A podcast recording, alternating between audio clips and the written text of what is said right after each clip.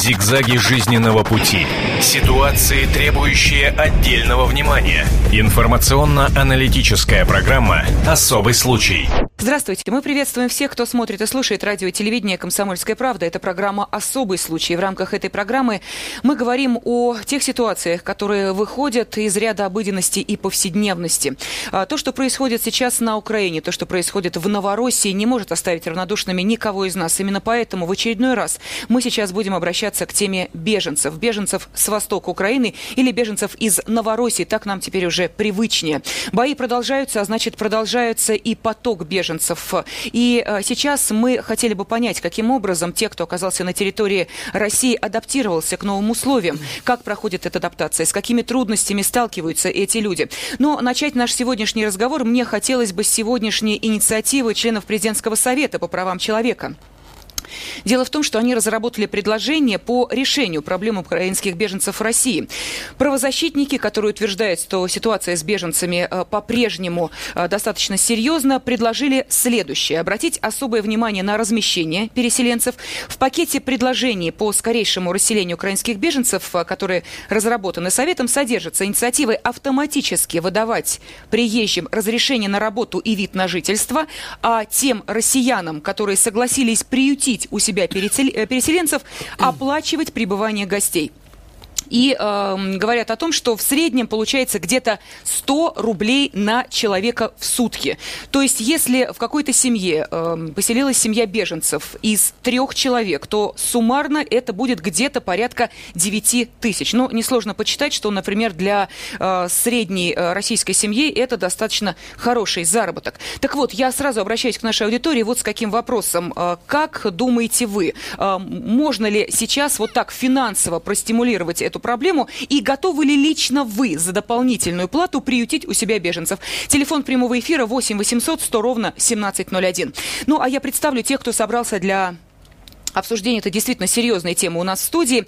Итак, это председатель экспертного клуба Союза добровольцев России Дмитрий Занько. Дмитрий, здравствуйте. Очень Добрый. приятно, что вы к нам сегодня пришли. А также с нами в студии председатель а, исполнительного комитета профсоюза работников сферы услуг и торговли Джами Аширов. Джами, я приветствую вас. Здравствуйте. И а, также здесь в нашей студии руководитель монтажной бригады а, Алексей Яровой, а, Алексей Беженец из Славянска. Алексей, здравствуйте. Здравствуйте. здравствуйте. Итак, а, вы знаете, дело в том, что я смотрю смотрю на календарь и понимаю, что сейчас э, с наступлением учебного года появится еще одна проблема за эти две оставшиеся недели. Нужно людям не только определиться с местом э, пребывания, но и э, устроить детей в школу или в детский сад. И э, сейчас уже озвучены цифры. Более 45 тысяч детей-беженцев с Украины пойдут 1 сентября в российские школы и детские садики. По данным э, Министерства образования и науки Российской Федерации, сейчас на территории России э, находятся более 45 тысяч детей-беженцев с Украины. Около 6 тысяч детей уже устроены в школы. Еще почти 5 тысяч будут зачислены в ближайшее время. В целом субъекты Федерации готовы принять к 1 сентября 80 тысяч детей. Ну а о том, как э, сейчас обстоит ситуация с устройством детишек в школы и детские сады во Владимире, мы узнаем из нашего первого сюжета. Во Владимирской области уже 7 тысяч беженцев с юго-востока Украины. 920 из них – дети. С приближением Дня знаний местные власти озаботились вопросом, где именно переселенцы эти самые знания будут получать. Многие беженцы определять детей в российские детские сады и школы не собираются. Мол, скоро война кончится, и мы все равно вернемся на родину. Но так настроены не все. На сегодня путевки в детские сады получили 70 человек, в школы 125, в училище и колледжи 26. Еще трое на общих основаниях поступили филиал Владимирского госуниверситета. Места за школьными партами хватит всем, и установленные квоты на бюджетниках в вузах за счет приезжих урезаны не были. У нас э, э, беженцы распределены граждан Украины очень равномерно по всей Владимирской области. Это было сделано специально, учитывая вот эти моменты, чтобы не было переполняемости классов, дошкольных образовательных организаций, и в том числе вот э, мест в колледжах и техникумах. Наши дети граждане Российской Федерации от того, что вот наплыв граждан Украины, в том числе и детей, никоим образом не пострадают. Так, в детские сады и школы города Владимира пока попросились менее полусотни беженцев. Для некрупного областного центра капля в море. Из-за разницы в школьных программах России и Украины перед началом учебного года ученикам, по желанию, предложат сдать своеобразный вступительный экзамен. Образовательные учреждения имеют право на создание комиссии – если родители э, хотят этого, по определению фактического уровня знаний и на основании решения комиссии по обоюдному согласию, естественно, э, ребята зачисляют в тот класс, который фактически подтверждают. Эта возможность школам дана. Детям-беженцам власти обещают всяческую помощь. Так, садики для них будут бесплатными, а в школах им выдадут учебники и обеспечат горячим питанием. Алексей, скажите, вы здесь на территории России один или с семьей? С семьей. Э, детские маленькие? Ну, меньшему 21. Меньшему 21, понятно. То есть для них э, сейчас э, такой проблемы нет. Э, сейчас, наверное, он уже учился в ВУЗе или собирается только? Нет, он не учился и не собирается. Старшая дочь, она закончила ВУЗ по специальности аналитики компьютерных систем. Угу. Ну, пока с работой как бы сложно, то есть пока нет квот и, ну, пока вот такая ситуация. Да, мы обязательно об этом поговорим, потому что мы специально вот пригласили к нам угу. и Джами Аширова, я напомню, это председатель исполнительного комитета профсоюза работников сферы услуг услуг и торговли, поговорим об этой области. Ну а пока э, вопрос я Дмитрию хочу задать. Э, Дмитрий, скажите, э, сейчас вот вы эм, общаетесь с этими людьми, да, вы прекрасно знаете их проблемы, их трудности. Говорят, что до 1 сентября практически все вот эти палаточные лагеря собираются закрывать, ну, каким-то образом уже определить судьбу этих людей, отправить их в ту или иную часть России. И как, на ваш взгляд, сейчас есть определенные трудности с тем, чтобы понять, куда человек человек должен поехать? Или сами люди этого не знают? Э, так, ну давайте внесем ясность. Угу. Да? Есть пункты временного размещения. То, что вы называете, видимо, палочными лагерями. Да, это территория, как правило, Ростовской области. Угу. Куда беженцы, хотя, опять же, это неправильное слово, правильно говорить, вынужденные переселенцы, потому что беженцы – это юридический статус. И он получается не сразу после пересечения границы. Так вот, переселенцы попадают в пункты временного размещения – откуда уже э, распределяются по территории России от возможностей. А какие люди конкретно не знают, куда им ехать, это сложный вопрос, потому что они, в принципе, все не знают. Uh-huh. Вот человек попадает на территорию временного размещения, он не знает, что ему делать. Ему есть варианты, которые ему подсказывают. Но есть свой набор сложностей, например, с тем, что людей всячески стимулируют уезжать именно из пунктов временного размещения куда угодно. Я могу понять э, ростовское МЧС, да, и общественников, и власти региона э, пункты естественно переполнены. Поток идет непрерывный, да, э, по тысяче больше людей в день. Зигзаги жизненного пути. Ситуации, требующие отдельного внимания. Информационно-аналитическая программа «Особый случай». Это программа «Особый случай». Я напомню, что сегодня мы обсуждаем тему, насколько успешно идет адаптация украинских беженцев. С нами в студии председатель экспертного клуба Союза добровольцев России Дмитрий Занько, председатель исполнительного комитета профсоюза работников сферы услуг и торговли Джами Аширов и руководитель монтажной бригады беженец из э, Славянска Алексей Яровой. Есть такой вариант у них, когда им рекомендуют перебираться к знакомым, к родственникам куда-то в другие регионы территории России. Есть э, достаточно широкая, например, диаспора в Москве, украинских беженцев, украинская диаспора, куда перебираются переселенцы. И оказывается в очень сложной ситуации, потому что в Москве они уже не могут получить статус беженца. Угу. Вот нет. Им говорят, отправляйтесь в другой регион. Да, я думаю, что еще Джейм по этому поводу скажет отдельно. А в Москве нет. Но когда они перебираются в другой регион, им говорят, извините, мы не принимаем вас, потому что мы работаем э, с централизованным э, распределением, с колоннами, которые идут по, э, уже по заявкам. Потому что регион говорит, мы можем принять 150. Э, Кто формирует эти колонны? А, это, согла... это согласование. С МЧС? Согласование в первую очередь с администрацией регионов. Потому угу. что они должны понимать, сколько людей они могут разместить. То есть, проще говоря, есть заявка, да, что э, наш регион может принять у себя и разместить такое-то количество э, в первую очередь, да. вынужденных переселенцев, да? Да. Правильно. Очередь, а, Далее э, эта э, информация попадает вот в эти э, пункты временного размещения. Далее ну, составляются списки, и людей э, вот таким образом э, вывозят централизованно. Ну, вы описали несколько идеальный вариант, но, в принципе, так должно быть, так вот, примерно Хорошо, теперь не идеальный вариант. Мы понимаем, что людей стимулируют к тому, чтобы э, отправляться к родственникам. Да. Чем это для них грозит? Сможет ли человек в этом случае устроить ребенка в школу, э, каким-то образом э, устроить свою судьбу на э, месте? А, ну, со школой самый простой вопрос, все остальные намного более, слож... Э, более, более, более сложные. А, в школу устроят. А вот э, насчет того, что устроить свою судьбу, вот смотрите, вот приехал э, в Москву, Московскую область человек. У него есть родственники или знакомые, они пускают его пожить.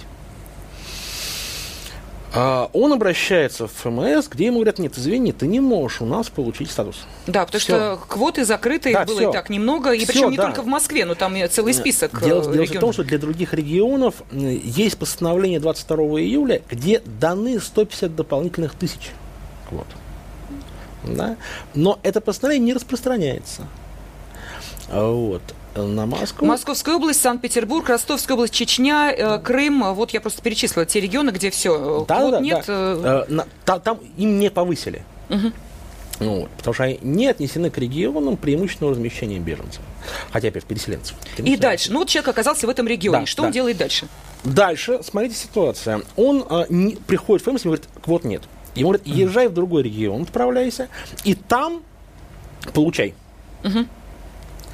А при этом э, там будут, опять же, да, Джами, я думаю, расскажет по поводу того, что возникает проблема с тем, где он будет после этого работать.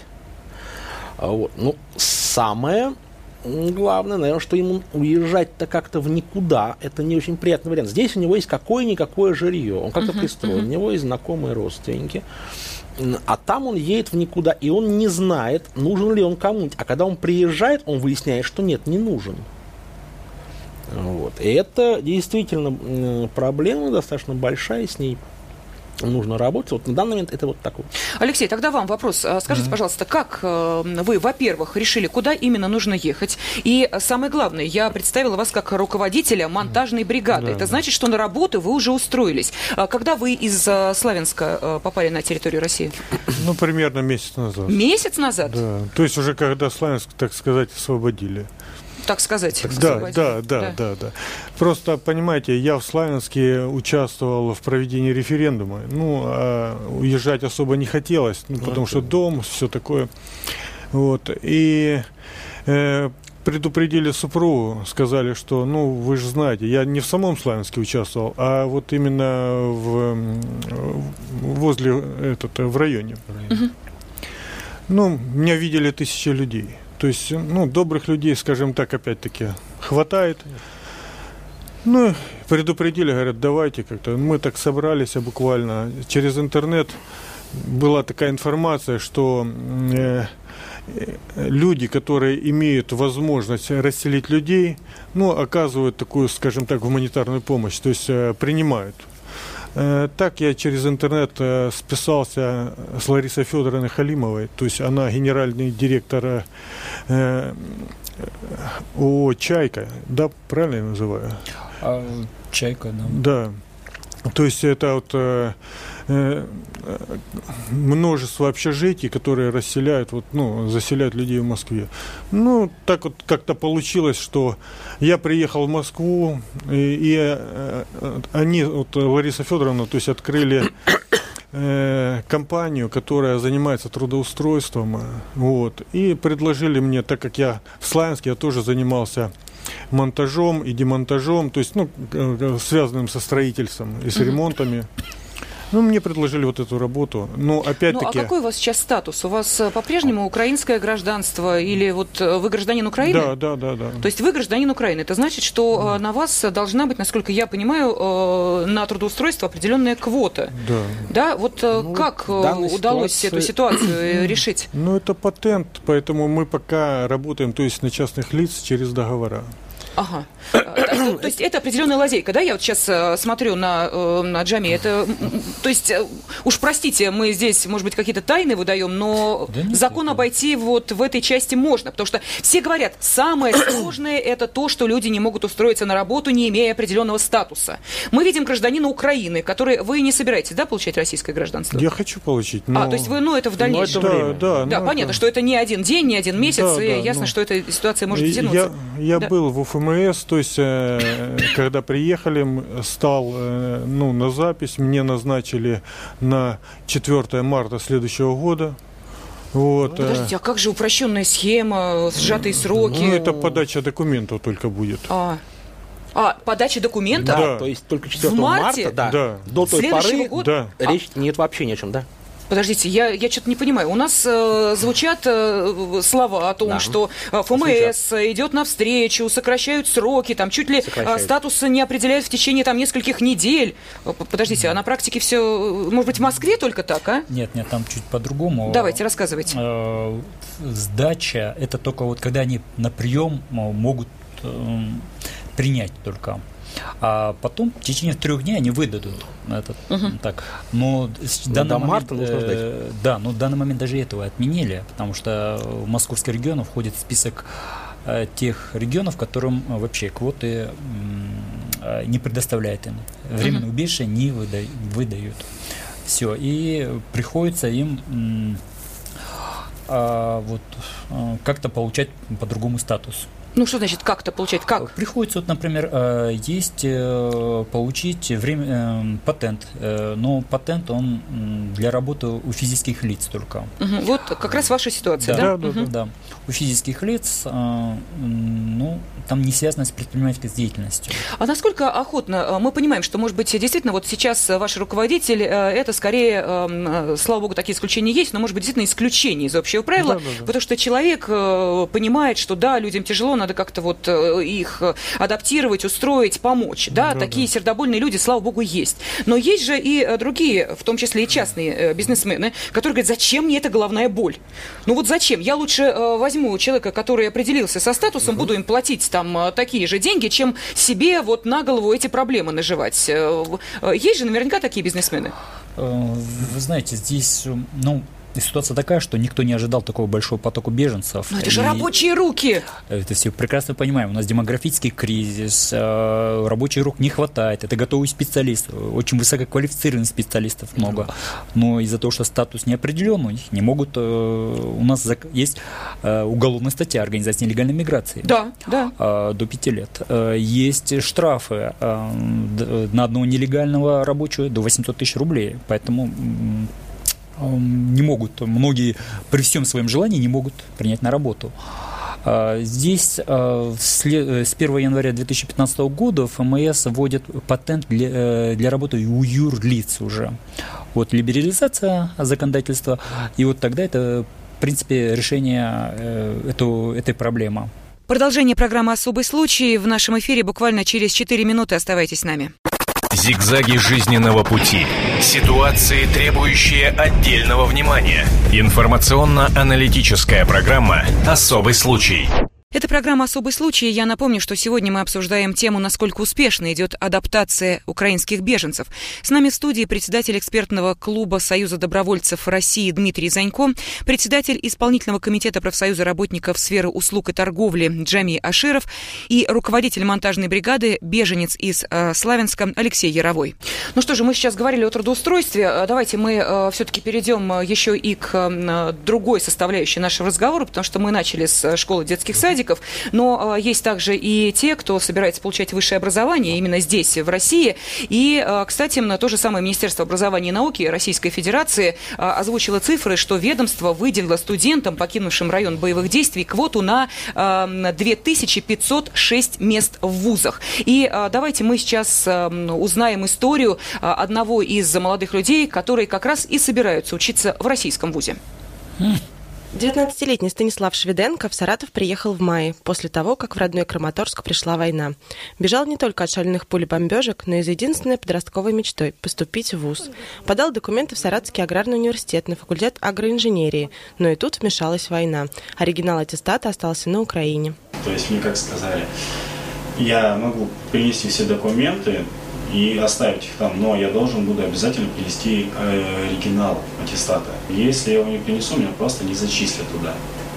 То есть до декабря месяца я могу принести, если я позже принесу, меня уже не зачисляют. И, собственно, я не смогу взять задание и сдать потом сессию. Но даже если Стас добудет оригинал, на этом проблема не закончится. Оказалось, что получить высшее образование в Саратове бесплатно могут лишь граждане России и те, кто приехал по программе переселения соотечественников. Если мы берем первокурсников, то они поступают на общих основаниях. То есть здесь никаких льгот не предусмотрено. Министерство образования и науки России в этом году выделило более двух тысяч квотных мест для беженцев с Украины в вузах всей страны. В Москве квоту на прием украинских абитуриентов получил только один вуз – Российский университет дружбы народов, а Саратов в этот перечень вообще не попал. Но Станислав не унывает. Здесь он поселился у родственников и устроился грузчиком, чтобы откладывать деньги на оплату учебы. А еще мечтает о новенькой электрогитаре. 12 с половиной. Олесь Филиппова, Роман Злобин, Комсомольская правда, Саратов. Итак, 17 российским вузам дали квоту как раз на те самые 2506 дополнительных мест для граждан, вынужденно покинувших территорию Украины. И я смотрю, что здесь у нас речь идет о вузах, которые, в общем, разбросаны по территории России. И тем не менее, если молодой человек все-таки хочет учиться в конкретном вузе, то у него, вот как у нашего нашего сегодняшнего гостя Станислава могут возникнуть проблемы. Гость, потому что он сейчас с нами на связи, то есть, значит, присутствует здесь, практически в этой студии. Мы его сейчас увидим. Станислав Шведенко, он с нами. Здравствуйте, Станислав. Здравствуйте. Здравствуйте. Ну, как-то проблема у вас это решилась. Может быть, поступить иначе, отправиться в другой город, где есть вуз, которому предоставлены эти квоты, там же и общежитие, и, в общем, как-то эту проблему можно решить? Ну, мне это немножко невыгодно и неудобно, поэтому я стараюсь исходить из того, что имею. То есть вам выгоднее сейчас, как мы слышали из сюжета, подрабатывать для того, чтобы откладывать деньги на платное обучение? Да. Мне просто это будет удобно. И, то есть, как-то так. Я не знаю, как это вам правильно объяснить. Угу. Скажите, и вот вы, когда собирались учиться и когда собирались продолжать обучение, вы задумывались о том, какой именно вуз, насколько он престижен, то есть какое место он занимает, или учебное заведение в данной ситуации то, которое ближе к вам по местоположению? Да нет, месторасположение как-то это не особо важно. Наверное, престиж больше. Престиж все-таки? Ну, естественно. Но гораздо престижнее московские и санкт-петербургские вузы. Ну, я согласен с вами, но для этого нужны деньги, извините. А деньги для чего? Для обучения, для содержания самого себя, самообеспечения. Но Нет, это, это деньги, опять же, если вуз не попадает в эти квоты. Но здесь вы... у меня есть как бы поддержка родителей, родственников. Ну, я в этом плане, потому мне здесь удобно. А вы рассматривали, у вас есть список этих 17 вузов, которые квотированы? Или Честно, них... я даже о них вообще не слышал. О! Мы, в данный момент я впервые слышу об этом. Представляете? То есть вы сейчас узнали о том, что у вас была возможность э, бесплатно обучаться в одном из российских вузов. Э, причем, еще раз напомню, это 17 российских вузов, э, которые квотированы, и им предоставлены дополнительные места на 2506 граждан, вынужденных переселенцев. То есть вы вполне могли оказаться в этом списке. Тогда хорошо, другой вопрос. А каким образом вы оказались на территории России? Поездом обычно я уехал из Украины еще до всех этих массированных обстрелов и Собственно, Порошенко, по-моему, пришел к власти 25-го, я уехал 22-х числах, что-то где-то в этом, да, в, этом районе. В 20-х числах я уехал. Почему? Ну, все-таки не хотелось бы как-то попадать под это все влияние, хотя я не отказываюсь от этого. То есть я не знаю, как вы... Ну, нет, просто э, хочется понять, ведь э, тогда с приходом э, Порошенко ничто не предвещало вот такого кровавого исхода, который мы видим ну... сейчас, и абсолютной зачистки. Нет, предпосылки-то, разумеется, были, но чтобы вот так массированно все это было, ведь основной поток-то беженцев хлынул с, именно с началом массированной атаки на Новороссию. Ну, у меня получилось таким образом, как бы мы немножечко подумали, что, ну, это, скажем так, своего рода прогноз был. Угу. Ну, чувствовали одним местом, что все-таки лучше стоит уехать пораньше, чтобы меня просто, я под это не попал. И то у меня был такой случай, на границе меня просто могли снять, если бы я не взял документы о том, что я обучаюсь. Uh-huh. Очном, на очном отделении. Вот, и отправили бы меня в Нацгвардию. А насколько сейчас сложно вам подрабатывать? Кто вас берет на работу? Ну, это временная какая-то работа, да? Что? Это разовая работа? Нет, это нормальная, обычная, стабильная работа. У вас э, паспорт гражданин Украины? Да. Э, и э, каким образом вас устроили на работу? Я неофициально работаю. Как, каким образом? Неофициально? Нет, конечно. О, так. А, есть вопросы к Станиславу? Да. А вы не думали, Саратов, Саратов, да? Да. А входит же в программу «Соотечественники» через подать на по этой программе? Ну да, я попадаю, получается, по этой программе. Да, вы не думали об этом подавать? Э, в смысле, на эту программу да, я да, буду да. подавать это? Да, я а, вот документно разбираюсь. Угу. То есть вы готовите документы для того, чтобы попасть в программу переселения соотечественников, да? Да, да, да. Угу. Еще есть вопросы? Нет? Э, спасибо. Станислав Шведенко, беженец. И вот мы слышали о том, что у человека возникли сейчас проблемы с поступлением в ВУЗ, потому что не было информации, да? Вот давайте про информацию немножечко а поговорим. А это ключевой момент. Угу. Вообще люди очень мало информации получают или вообще никакой. При Совете Федерации работает горячая линия, э, где добровольцы от нас, да, от Союза добровольцев, э, и сегодня как раз разговаривал с девчонками, которые там сидят. Так вот, 80% звонков, 80 где-то, а, они составляют список, поэтому это более-менее точная цифра, от людей, которым не нужно ничего, кроме консультации. Куда пойти? К кому обратиться? Что я могу? Что я не могу? Э, есть те, кто звонят, да, у нас есть проблемы, нам необходима помощь, необходима поддержка, но в основном люди звонят за информацией. Поэтому ничего удивительного в том, что Станислав не знал о том, что есть 17 вузов. Из них, кстати, 5 имеют статус федеральных университетов. Угу. Это, вот вы слово престиж упомянули, это, мягко говоря, престижно. Поэтому информирование необходимо, информирование в самый начальный момент. Но, если я правильно понял, Станислав не проходил через пункт временного размещения. Он сразу Нет, сел на поезд да, и приехал к родственникам да. в Саратов.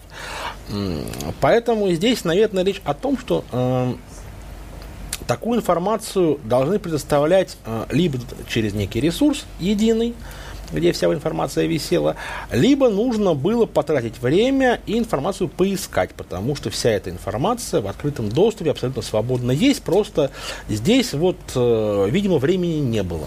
Но я удивляюсь, потому что, э, насколько я вижу, э, Станислав молодой человек, который mm-hmm. достаточно хорошо разбирается в компьютере, судя по тому, что... Скайп он настроил. Да, у него есть скайп, и он с нами общался. То есть это то поколение, которому не нужно объяснять, где искать информацию. И мне удивительно, что человек человек вот в какой-то растерянности сейчас пребывает, причем, а, простите, выборы Порошенко угу. прошли а, весной. 25 мая. А сейчас, извините меня, август на дворе, поэтому ну, уж за это время как-то определиться. Ну, не знаю, впрочем, сколько людей, столько и вариант. Историй, вариантов, разные. да. Поэтому сейчас к еще одной истории мы с вами перейдем. И э, это история человека, который м, смог устроиться на работу, причем устроиться учителем. Зигзаги жизненного пути. Ситуации, требующие отдельного внимания. Информационно-аналитическая программа «Особый случай». Школа номер 12 в городе Батайске Ростовской области готовится к сентябрю, когда ребятня вернется в классы. Учеников здесь ждут не только новые задачи, но и новые учителя, которые еще вчера спасались из-под огня. Игорь Верещетин всего неделю назад приехал из украинского Шахтерска. Там, будучи обладателем черного пояса по карате, он возглавлял детскую спортивную школу. Понимая свою ответственность, мужчина до последнего оставался в городе, даже когда уже отправил супругу с двумя детьми в Ростов к родственникам. Он своими глазами видел все, что сегодня показывают по телевизору. Игорь рассказывает, что последней каплей стал снаряд, который разорвался прямо на крыльце его дома. В тот же день он собрался и уехал в Россию. Тут же пошел искать работу. Оказалось, что в Батайскую школу нужен был преподаватель физкультуры.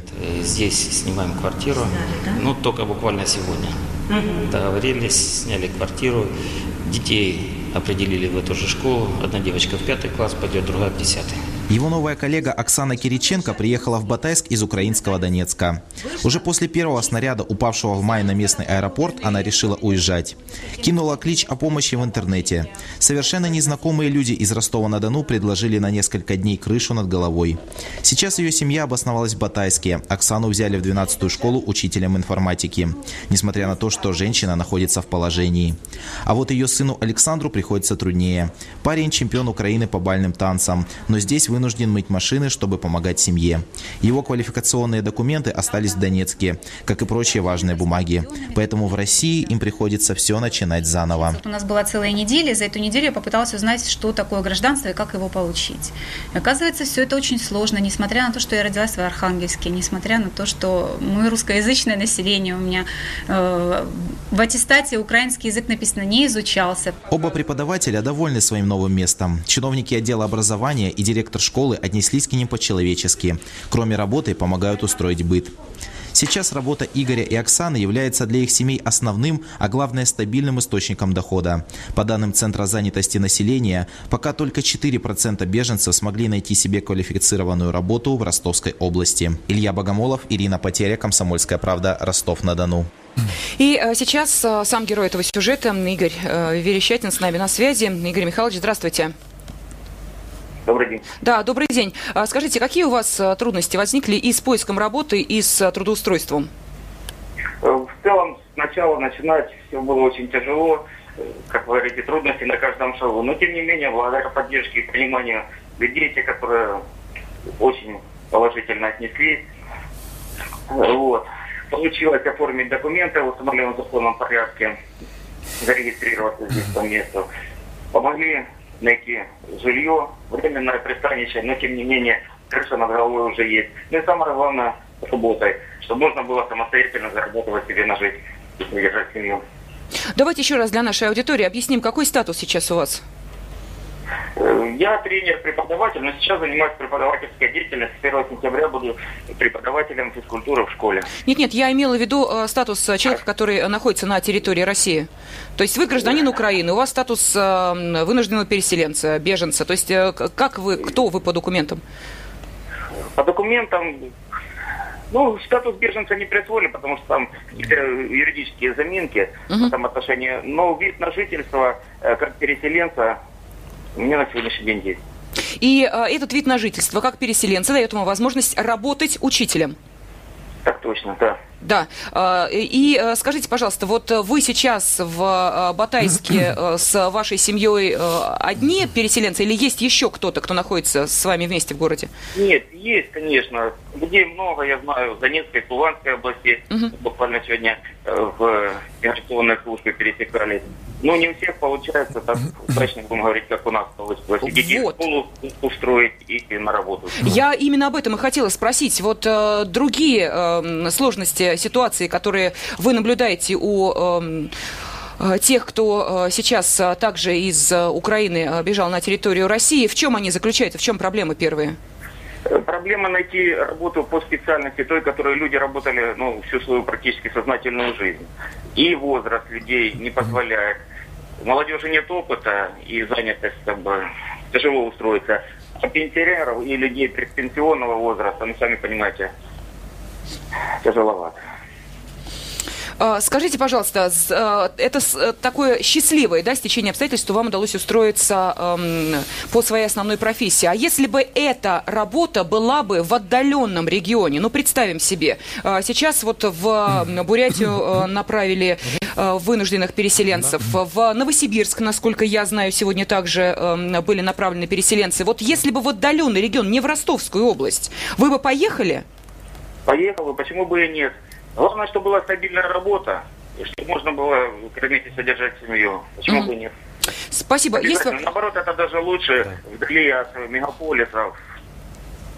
Да, да, Угу. Вопросы есть к Игорю Михайловичу? Вопрос, да. А, Игорь Михайлович, Вопрос да, э, связан с тем, что э, очень многие высококвалифицированные специалисты именно в сфере педагогики и медицины на территории России не могут устроиться из-за одной проблемы, а вам удалось ее э, миновать, и, может быть, вы поделитесь неким рецептом. Да? Дело в том, что педагог должен при устройстве в российскую школу подтверждать диплом. Да, у меня есть диплом о высшем. У меня, в принципе, два высших образования, но один Подтверждать. Вот это вот, да, печальное слово. Медикам еще сложнее, да, им у них вообще э, ужас. Им надо экзамены проходить. То есть это какая-то квалификационная комиссия, Да, да. это какие-то, ну я не знаю, там э, тесты. Просто, проще говоря, вы должны доказать свою профпригодность. Не вопрос. Любые экзамены, если специалист действительно настоящий, практика работает. У меня 15 лет работы за плечами педагогической деятельности в сфере спорта, тренерско-преподавательская.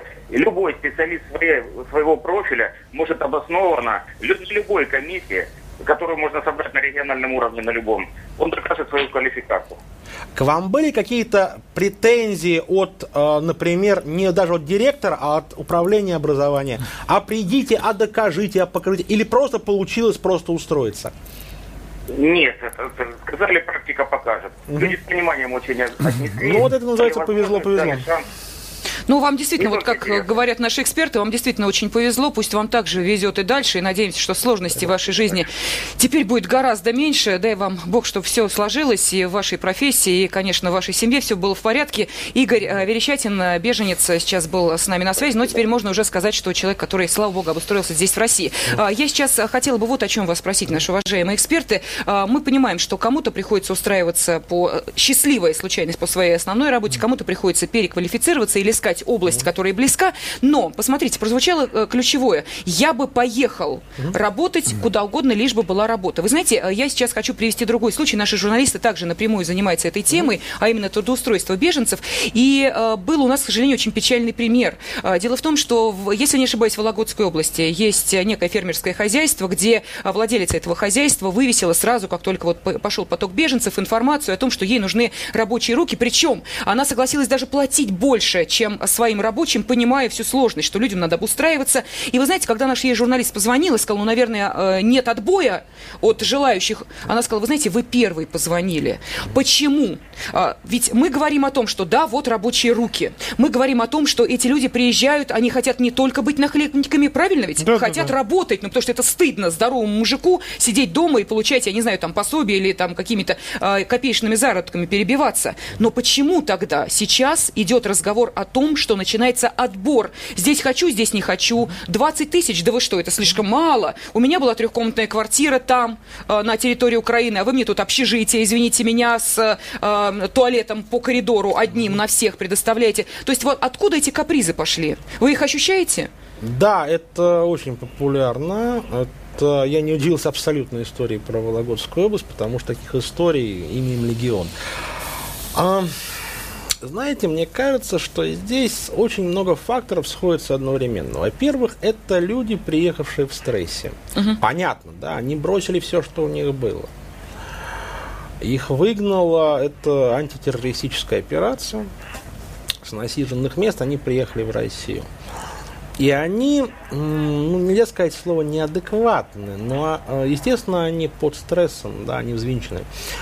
А с другой стороны, был, я не просто полагаю, знаю, был очень большой уровень ожиданий. Что все будет, все, да, молочные реки, кисельные берега. И этот уровень был ничем, собственно, не обоснован, что самое важное. Да, Россия никогда не говорила, приезжайте к нам, все получат трехкомнатные квартиры, 50 тысяч рублей, можно не работать. Но это есть, и люди, немножко отойдя от того, что все, больше не стреляют, не убивают, с одной стороны, конечно, ищут для себя более достойной жизни, а с другой стороны, это для тех, кто с ними работает, иногда реально кажется, что люди немножко потеряли связь с реальностью, потому что э, лучше, наверное, в Вологодской области фермерство, чем в Донецке под Градом. По данным ВЦИОМ, 50 граждан России считают, что нам следует обеспечить украинских беженцев всем необходимым и создать им условия для жизни в Российской Федерации. То есть половина граждан России выступает за то, чтобы помочь украинским беженцам навсегда обустроиться в России. Мне кажется, что это неплохо. Я благодарю наших уважаемых гостей, наших экспертов. С вами была я, Елена Афонина. Информационно-аналитическая программа «Особый случай».